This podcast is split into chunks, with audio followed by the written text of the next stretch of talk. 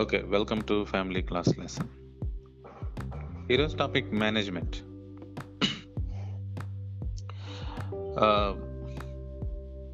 నేను చదవమన్నాను కదా? చదివ అందరూ చదివారని భావిస్తున్నాను. లూకాసు వార్త పదహారో అధ్యాయం. It's very deep chapter it has so much information truth ఉంది అందులో. జీవితానికి సరిపడా సత్యం ఉంది అందులో.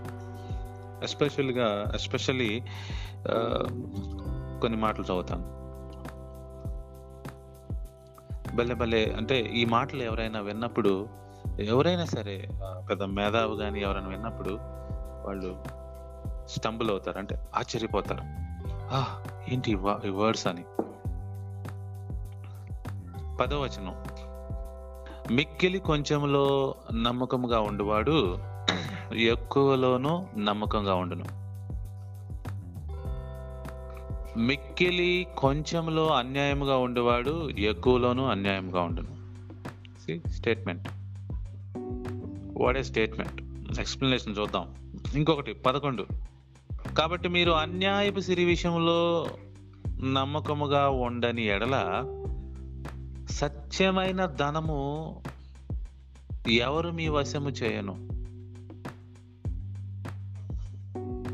మీకు అర్థమవుతుందా? నెక్స్ట్ వాట్ ఏ స్టేట్మెంట్ పన్నెండవ వచనం పరుల సొమ్ము విషయంలో మీరు నమ్మకముగా ఉండని ఎడల మీ సొంతముగా ఉండటానికి ఎవడు మీకు ఇచ్చను? మీకు సొంతంగా ఎవరిస్తారు మీకు? పరుల సమావేశంలోనే విషయంలోనే మీరు నమ్మకంగా ఉండబోతుంది వాట్ ఏ స్టేట్మెంట్ పదమూడు.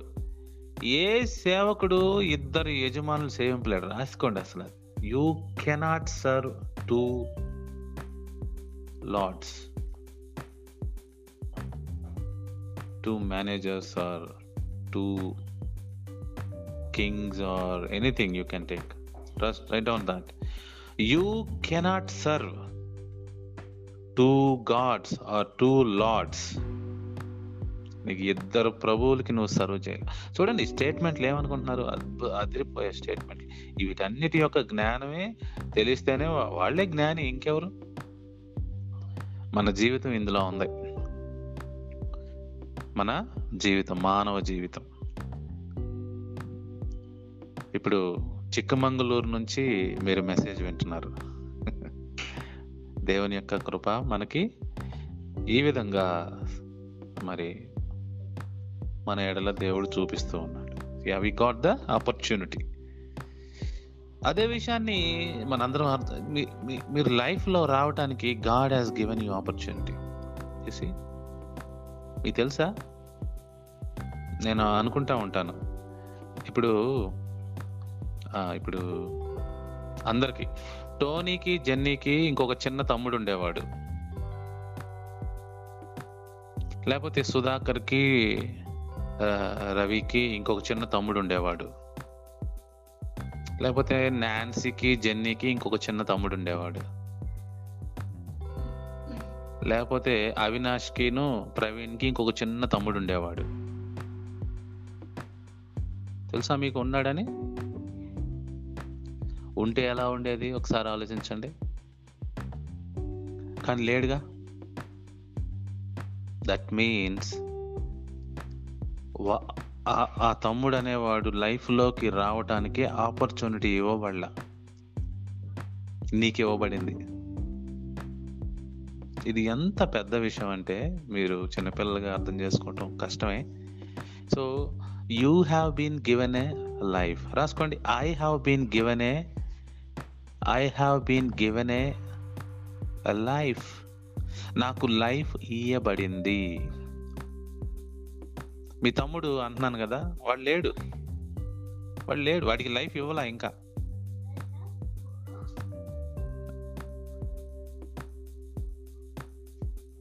కాబట్టి దేవుడు మనకి లైఫ్ అనేది ఇచ్చాడు. దీన్ని నువ్వు ఎంత నమ్మకంగా హ్యాండిల్ చేసుకోవాలి చెప్పండి? ఎంత నమ్మకంగా హ్యాండిల్ చేసుకోవాలి? లేకపోతే ఆ లైఫ్ ఇచ్చినోడు తీసుకోను గలడు అదే ఆయన చెప్తుంది. లైఫ్ అనేది మనకి ఇవ్వబడింది. అర్థమవుతుందా? మనం ఒక మేనేజ్మెంట్ కాంట్రాక్ట్లో ఇచ్చాడు దేవుడు. నీకు లైఫ్ నేను ముందు నుంచి చెప్తున్నా. పది సంవత్సరాల క్రితం ఇదే మెసేజ్ చెప్పాను. ఇప్పుడే ఇప్పుడు కూడా అదే చెప్పబోతున్నాను సి కాంట్రాక్ట్ పొజిషన్ అనమాట ఈ లైఫ్ ఏంటి? ఆల్రెడీ మీకు చెప్పుంచాను. ఒక షాపులో ఇద్దరు ఆడపిల్లని కాంట్రాక్ట్గా తీసుకుంటారు. ఆ కాంట్రాక్ట్ జాబ్ ఇచ్చిన తర్వాత వాళ్ళు పర్మనెంట్ చేయాలా వద్దా అని దేవుడు డిసైడ్ చేస్తాడు. ఆ- షాప్ ఓనర్ డిసైడ్ చేస్తాడు. మన లైఫ్లన్నీ కాంట్రాక్ట్ జాబ్స్. తెలుసా మీకు? దేవుడు మనకిచ్చాడు. మనం కాళ్ళు చేతులు కలిగి కళ్ళు కలిగి బుర్ర కలిగి ఎంజాయ్ చేస్తున్నాం ఇక్కడ. వీఆర్ ఎంజాయ్ కానీ మీ చిన్న తమ్ముడు అన్నానే వాడికి ఇంకా ఇంకా రాలా వాడు? వాడికి ఇంకా లైఫ్ రాలా? But you have been given a life and you are enjoying walking jumping oh singing enjoying chicken enjoying biryani అబ్బా సి ఎంత కృతజ్ఞతగా ఉండాలి దేవునికి. Is a creator he gave a life కానీ మనకు బుర్ర ఉండదు కదా. అందుకే దేవుడు ఆయన ఆయన మాన్యువల్ పంపించాడు. చాలామందికి ఫోన్ కొన్నప్పుడు ఫోన్ ఎలా వాడాలో తెలియదని ఫోను తయారు చేసినోడికి తెలుసు. ఏంటి? ఈ పిచ్చి పిచ్చి ఏదేదో నొక్కుతారు ఏదేదో చేస్తారు అని. అందుకని వాళ్ళు ఏం చేస్తారు? దాంతోపాటు ఒక పుస్తకాన్ని పంపిస్తారు. మీరు ఆ ఫోన్ బాక్స్లో పుస్తకం ఉంటుంది చూసుకోండి. దాన్ని ఇన్స్ట్రక్షన్ మాన్యువల్ అంటారు. అలానే దేవుడు మన కోసం అంటే ఈ లైఫ్ ఆయన ఇచ్చాడు కదా మీరు దీన్ని ఎలా వాడాలో మనకు తెలియదు తెలియకేగా ఈ సమాజంలో ఎంత దారుణం జరుగుతుంది. దేవుడిచ్చింది మేనేజ్మెంట్ నీ లైఫ్ నీది కాదు. God has given you management instruction book కూడా పంపించాడు బైబిల్ ఎలా వాడాలి ఎలా వాడకూడదు. సో మనం తెలివిగా మసులుకుంటామా? ఈ ఎన్- ఈ స్టేట్మెంట్లు చూడండి అసలు ఎప్పుడన్నా ఆలోచించారా? మిక్కిలి కొంచెంలో నమ్మకంగా ఉన్నవాడు ఎక్కువ పెద్ద వాటి మీద కూడా నమ్మకంగా పెడతాడంట.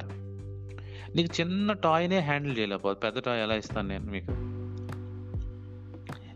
యాభై రూపాయలు నేను హ్యాండిల్ చేయనప్పుడు దేవుడు నీకు వంద రూపాయలు ఏమి ఇస్తాడండి చెప్పండి.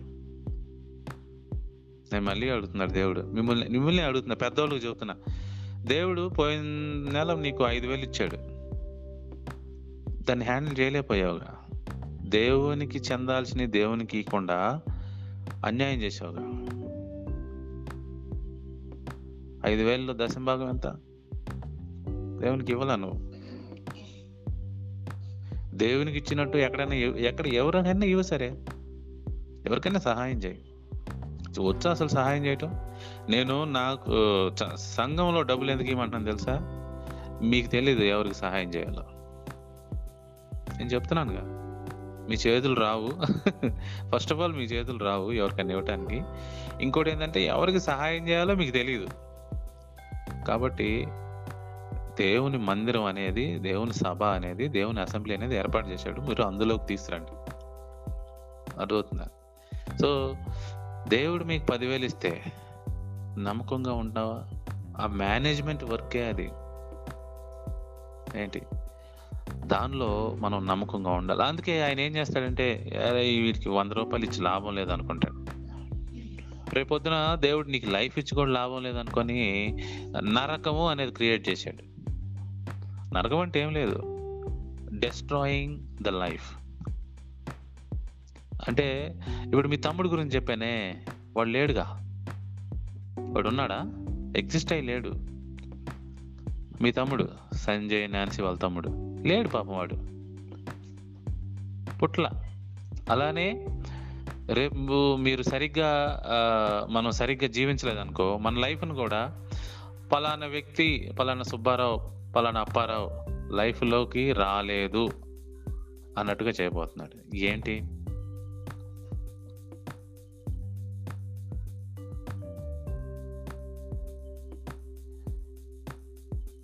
ఏ వ్యక్తి అయితే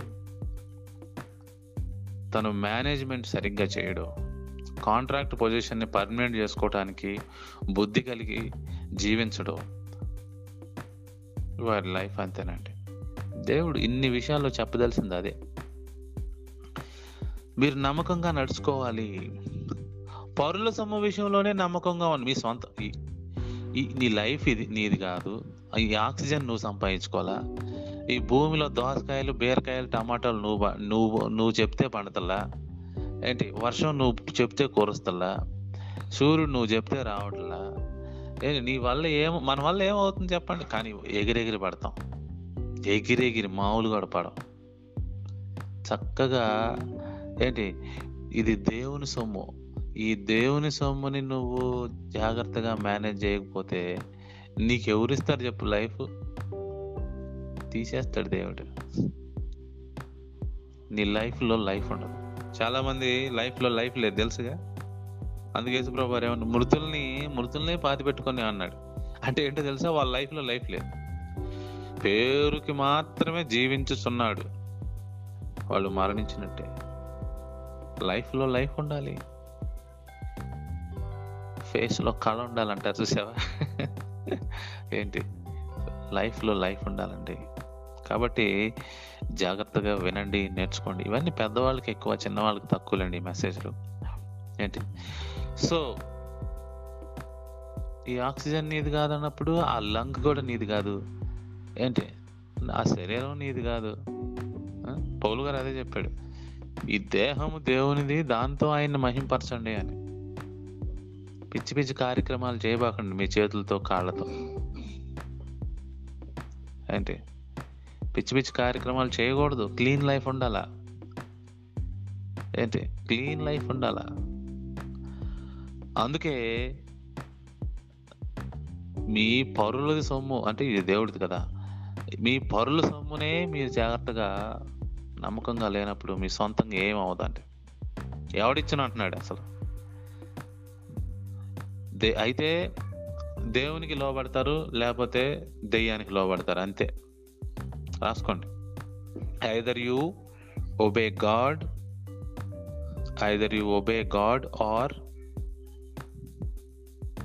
the Satan అయితే దేవునికి లోపడతారండి దేవునికి లోబడిన వాళ్ళందరూ సాధానికి లోబడుతుందంటే నేను చెప్పేదా? స్ట్రాంగ్ స్టేట్మెంట్ ఒకటి ఇచ్చేదా? ఈ రోజున బాప్తీసం తీసుకున్న వాళ్ళు ప్రభా మేము మీకు లోపడతామని స్టేట్మెంట్ ఇచ్చిన వాళ్ళతో సమానం. బాప్తీసం ఇంకా తీసుకోలేదు మరి తీసుకోదలుచుకున్నారో లేదో తెలియదు అసలు దేవునికి బాప్తీసం ఉంది తీసుకోవాలన్న సంగతే తెలియని వాళ్ళందరూ ఎవరికి లోపడుతున్నారో మీరే అర్థం చేసుకోండి. అర్థమవుతుందా?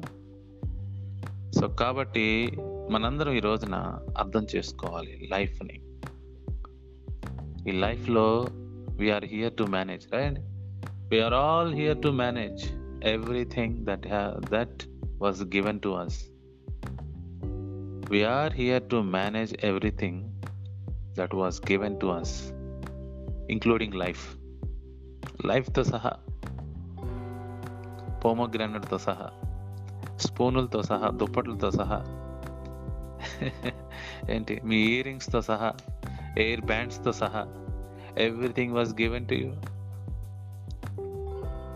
you have to manage it properly ఎందుకో తెలుసా? అవి నీవి కాదు. నాది నేను కొనుక్కున్నా. ఏం కొనుక్కున్నాను అది. కాబట్టి మనం జాగ్రత్తగా అర్థం చేసుకోవాలి. మిక్కలు కొంచెంలో. కాంట్రాక్ట్ పొజిషన్లోనే నమ్మకంగా ఉండు. అప్పుడు దేవుడు నీకు పర్మనెంట్ పొజిషన్ ఇస్తాడు. నువ్వు కాంట్రాక్ట్ పొజిషన్లోనే ఓవర్ యాక్షన్ చేస్తుంటే నిన్ను ఉద్యోగం నుంచి పీకేస్తాడు.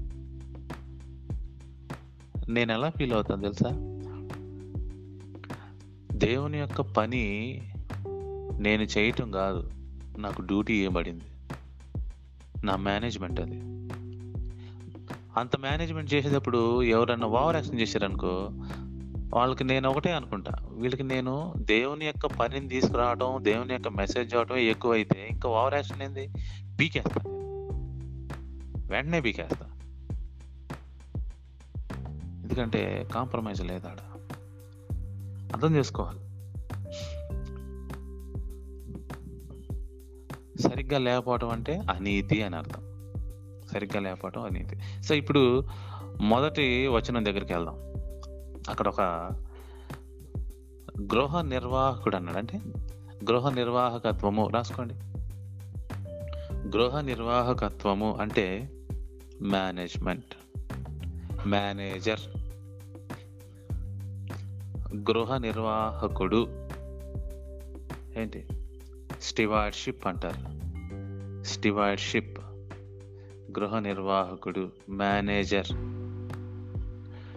ఒక ధనవంతుని యొద్ద ఒక మేనేజర్ ఉండెను. అతడు వాడు అతడు ఆస్తిని పాడు చేస్తున్నాడని అతని అతని యొద్ద వాని మీద నేరం మోపబడగా. చూడండి ఒక ధనవంతుడి దగ్గర ఒక ఆయన ఉన్నాడు మేనేజర్. పిల్లలు వినాలి జాగ్రత్తగా.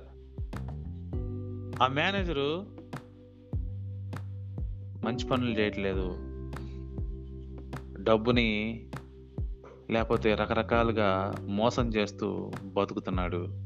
ఆ మేనేజర్ పనిని ఉపయోగించుకొని చండాలం చేస్తున్నాడు అని ఒక నేరం మోపబడింది. ఏంటి?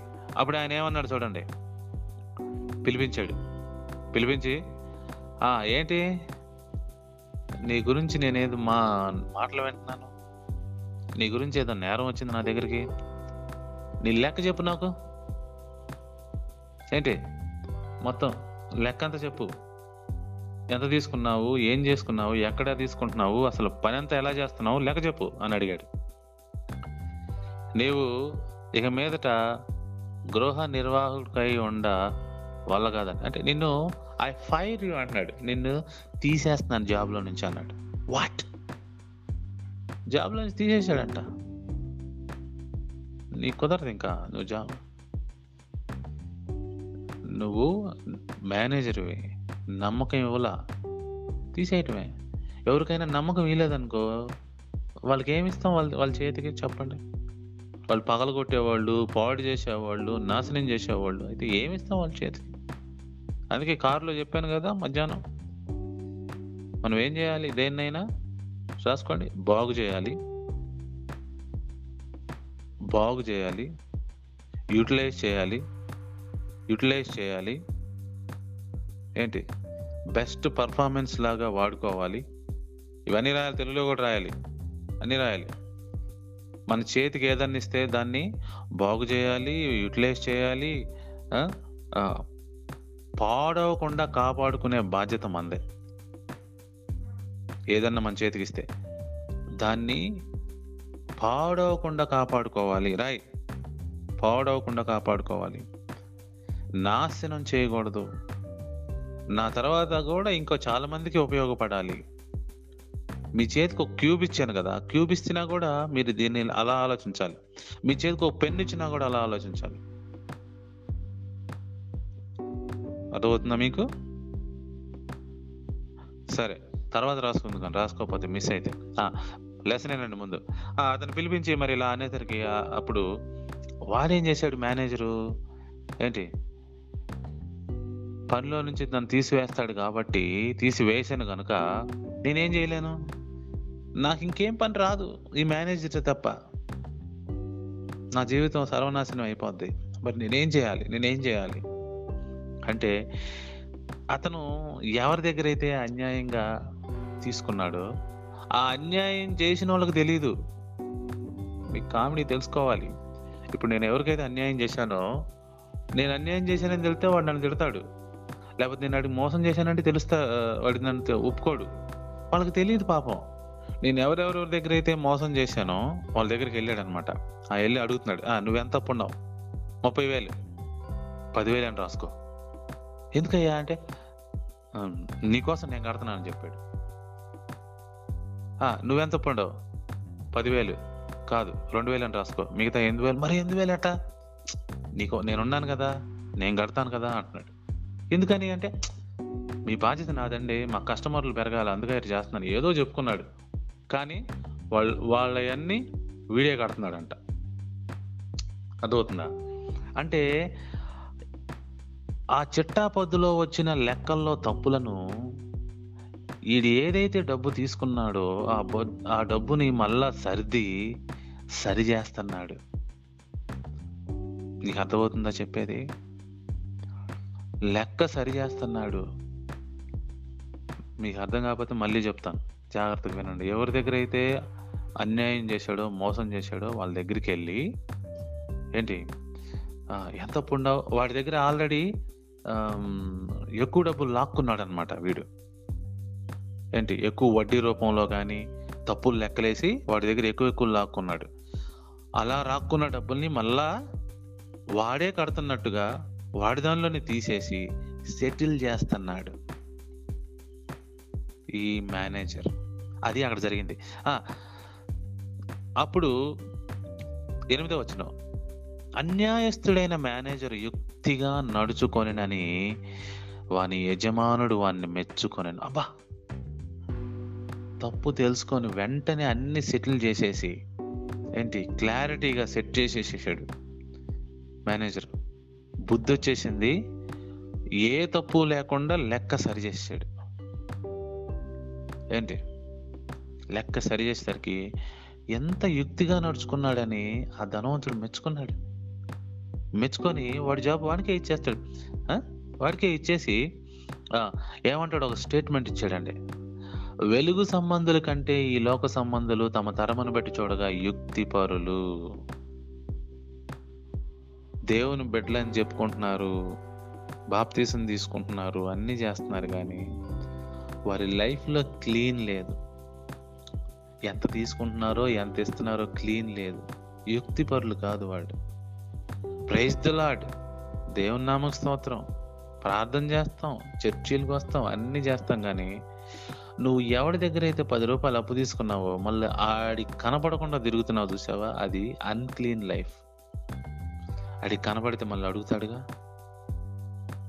ఆడికి వడ్డీతో సహా వెయ్యి రూపాయలు ఇవ్వాలి కానీ వాడి దగ్గరికి వెళ్ళి నీకు ఇది ఈ వంద రూపాయలు ఇస్తాను నా దగ్గర నేను ఇయ్యలేను. అని చెప్పేద్దాం అనమాట అన్యాయం అనమాట అర్థమవుతుందా చూడండి దేవునితో జీవితం ఎంత క్రమమైందో తెలుసా? చాలా క్రమమైంది. దేవుడు మనల్ని ఆశీర్వదించాలంటే మనకి ఎంత ఈ యుక్తిన ఈ యుక్తి కావాలండి? దేవుడు న్యాయవంతుడు క్లారిటీ ఉండాలి. ఆ యజమానుడు అంత తెలివిగా నడుచుకున్నాడని చెప్పేసి శబాష్ అంటున్నాడు ఆయన. ఎందుకు నడుచుకుంటున్నాడు తెలుసా? నిన్న టోనీ అన్నాడు నేను ఇది తప్పు. శిక్ష డాడీ నాకు అంటున్నాడు. ఆ బుద్ధి ఎందుకు వచ్చిందో తెలుసా? దాన్ని సెటిల్ చేసుకోవాలనుకుంటున్నాడు. సెటిల్. ఏంటి? నేను చేసిన ఈ తప్పుకి నాకు పనిష్మెంట్ కావాలి. సెటిల్ చేసుకొని అప్పుడు నేను మనశ్శాంతి పొందుతా. కరెక్ట్ చేసుకున్నాను నేను అని. టోనీ ఫోన్ పడేసాడు కింద. మిస్టేక్ వల్ల జరిగింది. లేదు డాడీ నేను ఇది చేశాను. పనిష్ మీ అంటున్నాడు. సో పనిష్మెంట్ కాదు అక్కడ కావాల్సింది. నువ్వు సెట్ అవుతావా లేదా? ఏంటి? సరిగ్గా బుద్ధి తెచ్చుకుంటావా లేదా అని దేవుడు చూస్తున్నాడు ఈ రోజున. ఓకేనా? సో కాబట్టి మనందరం అర్థం చేసుకుందాం ఈ రోజున. దేవుడు మనల్ని ప్రేమించాడు కాబట్టి చెబుతున్నాడు. ఏంది? చిన్ననాటి నుంచి అలవాటు చేసుకోండి. క్లారిటీగా ఉండటం క్లీన్గా ఉండటం. ఏంటి? ఒకడు వస్తువు తీసుకున్నాం అనుకో మళ్ళీ వాడికి చక్కగా తిరిగి ఇచ్చేయాలన్న తపన. ఏంటి? బూటకము మోసాలు ఎప్పటికైనా సరే లైఫ్ని పాడు చేస్తాయి. నువ్వు ఒక బంగారం లాంటి క్యారెక్టర్ని ఎప్పుడైతే డెవలప్ చేసుకుంటావో అప్పుడే నువ్వు బంగారాన్ని అవుతావు. అప్పుడే దేవుడు నీకు మంచి లైఫ్ ఇస్తాడు. అయా తప్పించుకొని తిరుగుదాం మోసం చేద్దా తిరుగుదాం మనుషుల్ని మేనేజ్ చేసుకుంటూ తిరుగుదాం ఓవర్ యాక్షన్ చేసుకుంటూ తిరుగుదాం ఇవన్నీ కాదు. చూడండి అమాయకత్వంతో చేసిన పనులు క్షమించబడతాయి. కానీ గర్వంతో అహంకారంతో తెలివి ఎక్కువైపోయి చేసే పనులు ఇదిగో ఇట్లా మోసం చేసే పనులు కుదరవు. ఇతను చేసిన పని ఎందుకు మెచ్చుకున్నాడు తెలుసా దేవుడు? అక్కడ ధనవంతుడిని ధనవంతుడు. ఎందుకంటే అతను ఒక మాట అనుకున్నాడు చూసావా తవ్వలేను భిక్షమెత్త సిగ్గుపడుచున్నాను. ఏమీ చేయలేను నా వల్ల ఏం కాదన్న రియలైజేషన్లోకి వచ్చాడు. నేను అందుకే చెప్తున్నానుగా మనందరం దేవుని చేత నిర్మించబడిన వారు. ఆయనే మొత్తం ఇస్తున్నాడు. నిన్ను నిర్మించాడు నీకు లంగ్స్ ఇచ్చాడు. లంగ్స్ ఇచ్చి ఆక్సిజన్ కూడా ఇచ్చాడు. లంగ్స్ నీ కాదు ఆక్సిజన్ నీది కాదు. ఏంటి తర్వాత చెట్లు ఇచ్చాడు చెట్లకు పూలు ఇచ్చాడు కాయలు ఇచ్చాడు. ఏంటి? అందులో మకరందం ఇచ్చాడు తేనె ఇచ్చాడు. ఏమీ లేదు ఆయన. ఇవన్నీ మనం అర్థం చేసుకున్నప్పుడు మన చేత ఏమవుతుంది? మనం ఓవర్ యాక్షన్ చేస్తాం. మనం విత్తనం నాటుతాం కానీ మొలకెత్తించడం మన పనే? మనం చేయగలమా? సో కాబట్టి బుద్ధి తెచ్చుకొని మన జీవితాన్ని యుక్తిపరంగా నడిపించుకోవటం అనేది చాలా గొప్ప విషయం. మీరు ఒక క్లాస్లో ఉన్నారనుకో ఆ క్లాస్ డిమాండ్ చేస్తుంది. అబ్బాయి నువ్వు సిక్స్త్ క్లాస్. ఇది తెలుగు పుస్తకం. దీనిలో పది లెసన్స్ ఉన్నాయి.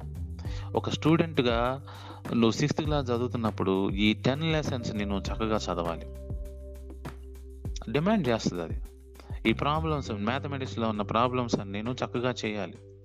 ఏ యాంగిల్లో ఏదైతే రావట్లేదో దాన్ని నువ్వు తెలుసుకోవాలి. టీచర్ని అడగాలి తండ్రిని అడగాలి ఎవరినైనా అడిగి. నువ్వు న్యాయం చేయాలి అన్యాయం కాదు. హానెస్టీ హానెస్ట్గా ఉండాలి. అందుకే నువ్వు చిన్న చిన్న వాటిల్లో హానెస్ట్గా లేదనుకో పెద్ద పెద్ద ఎట్ట వస్తాయి? రావు. You have to be very honest అర్థమవుతుందా? దేవుడు మనల్ని ప్రేమిస్తున్నాడు. మనల్ని ఎందుకే ఇంత గొప్ప సంగతులు కూడా చెప్తున్నాడు. సో అసలు పాయింట్ దగ్గరికి వస్తున్నా పదకొండవ వచనం. మీరు అన్యాయపు సిరి విషయంలో నమ్మకంగా ఉండని అట్లా సత్యమైన ధనం అని ఎలా ఇస్తారు? సత్యమైన ధనం అని తెలుసా మీకు? ఎక్కడుంది అది పరలోకంలో ఉంది. యశుప్రభు వారు అన్నారు మీరు ఈ పిచ్చిధనం కోసం కంగారు పడవాకండి అని. మతేసు వార్త ఐదో అధ్యాయంలో ఆరో అధ్యాయంలో అనుకుంటా అన్నాడు ఆయన. ఏంది? ఈ అన్యాయపు సిరి కోసం ఓ తెగ ఆరాట పడవాకండి. ఇక్కడ దొంగలు కన్నం వేస్తారు దొంగతనం చేస్తారు. కానీ పరలోకంలో ఉన్న ధనం అది సత్యమైన ధనం అది జ్ఞానం అది అది లైఫ్. రాసుకోండి what is heavenly heaven heavenly cash heavenly wealth heavenly money. Heavenly money or heavenly wealth is equal to permanent life contract position నుంచి పర్మనెంట్కి వెళ్తామే అది. అదనమాట. నిజమైన దేవుడి జీవితం. సో లేకపోతే ఎలాగైతే ఇప్పుడు మీ తమ్ముడు లేడో గుర్తుపెట్టుకోండి. మీ తమ్ముడు లేడు కదా అలానే రేపొద్దున మీరు కూడా ఉండరంట. మా తమ్ముడు పొట్టలేదే అని నువ్వు అంటావు కదా అప్పుడు దేవుడు అంటాడు. పలానా వ్యక్తి సుబ్బారావు పొట్టలేదే అంటాడు. పలా అప్పార అప్పారావు పుట్టలేదే? లేకపోతే పని పలానా విజయ్ కుమార్ పుట్టలేదే? అంటాడు. నేను తప్పు చేస్తే అంతే. ఎప్పుడు పుట్టాడు విజయ్ కుమార్ లేడే అంటాడు. చూసారా? అలా అయిపోతాం అనమాట మనం. మనం మనం మనం కాంట్రాక్ట్ సరిగ్గా చేయకపోతే. So heavenly money is equal to eternal life జీవం. లైఫ్ అన్నమాట. సో అనవసరమైనగా యూనో చాలా ఈ- ఈ లోకపరంగా ఆలోచించి ఆలోచించి మనం చాలా కష్టపడుతూ ఉంటాం. ఏం ఏ ఎట్ట సాధిద్దాం ఎట్ట బిజినెస్ చేద్దాం ఎట్లా మరి తినటానికి సంపాదించుకుందాం ఉండటానికి సంపాదించుకుందాం. అవి కాదు దేవుడు అడుగుతుంది ఇక్కడ. అసలు వాటిని పట్టించుకోవద్దే అంత అన్నాడు ఆయన. నీతిగా ఎలా ఉంటాను? న్యాయంగా ఎలా ఉంటాను? ఏం చేస్తే నీతిగా ఉంటాను? ఏం చేస్తే న్యాయంగా ఉంటాను? ఏం చేస్తే కొంచెంలో నమ్మకంగా ఉంటాను? ఇది దేవుడు మనల్ని అడుగుతుంది. లేకపోతే ఆ సుధాకర్కి రవికి పుట్టని తమ్ముడులాగా మనం కూడా అయిపోతాం. టోనీకి జెన్నీకి పుట్టని లేని తమ్ముడులాగానే లేని మనం కూడా లైఫ్లో లేకుండా పోతాం. బికాస్ మనం ఇక్కడ ఉన్నామంటే గాడ్ రియల్లీ బ్లెస్డ్ అస్ ఒక ఒక వ్యక్తిని పుట్టించాడంటే ఆయన ఇచ్చాడు లైఫ్. నరకం అందుకే ఉంది. నరకం దాని అర్థం ఏంది? నరకం దేవుడు శిక్షిస్తాడంట. శిక్ష అంటే ఏం లేదండి. దీన్ని లైఫ్లోంచి నుంచి రిమూవ్ చేయటమే శిక్ష. నిన్ను బాధ పెట్టి ఆయన ఏమి ఆనందం పొందడం. నరకం అంటే దేవుడు మనల్ని నిర్మూలించటమే నిర్మూలించడమే కానీ బాధించడం కాదు.